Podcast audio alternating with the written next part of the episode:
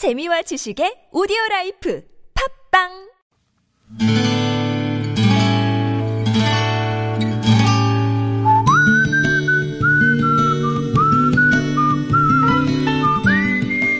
여러분 기억 속에서 여전히 반짝거리는 한 사람, 그 사람과의 추억을 떠올려보는 시간, 당신이라는 참 좋은 사람.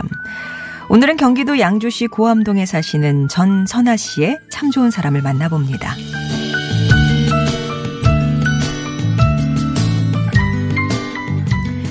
저는 네 자매 가운데 둘째 딸입니다. 네 자매 모두 출가시키고 부모님 두 분이 알콩달콩 사셨으면 좋았으련만 지난 이천십 년 친정엄마가 갑자기 뇌출혈로 쓰러지고 마셨어요. 수술을 했지만 엄마는 몸에 마비가 찾아왔고 꼼짝없이 누워서 지낼 수밖에 없었죠. 맞이는 어쩔 수 없는 맞이인가 봅니다.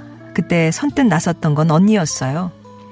아버지까지 파킨슨병을 앓고 계시던 터라 언니는 뒤늦게 요양보호사 자격증까지 따고 언니 집에서 부모님을 모셨습니다. 그러나 대소변을 받아내야 하는 간병일은 아무리 딸이어도 쉽지 않아서 언니에게 그만 우울증이 찾아오고 말았어요. 당시 조카가 중학생이었는데 엄마의 화가 오롯이 아이한테 갔습니다.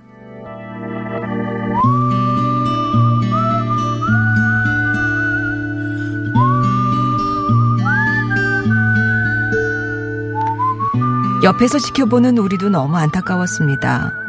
언니의 짐을 나눠주고 싶었는데 선뜻 나서지도 못하고 있던 차에 정말 운명 같은 일이 벌어졌어요. 당시 막내 제부가 흉부외과 과장으로 잘 나가는 전문의였는데 그 제부에게 요양병원 원장으로 와줄 수 없겠냐는 제안이 들어온 거였습니다. 아마 장모님이 그렇게 아프지 않았다면, 큰 처형례가 그렇게 엉망이 되지 않았다면 거절했을 그 일을 제부는 흔쾌히 수락했고 요양병원에 장모님을 모시자고 제안해 주었어요.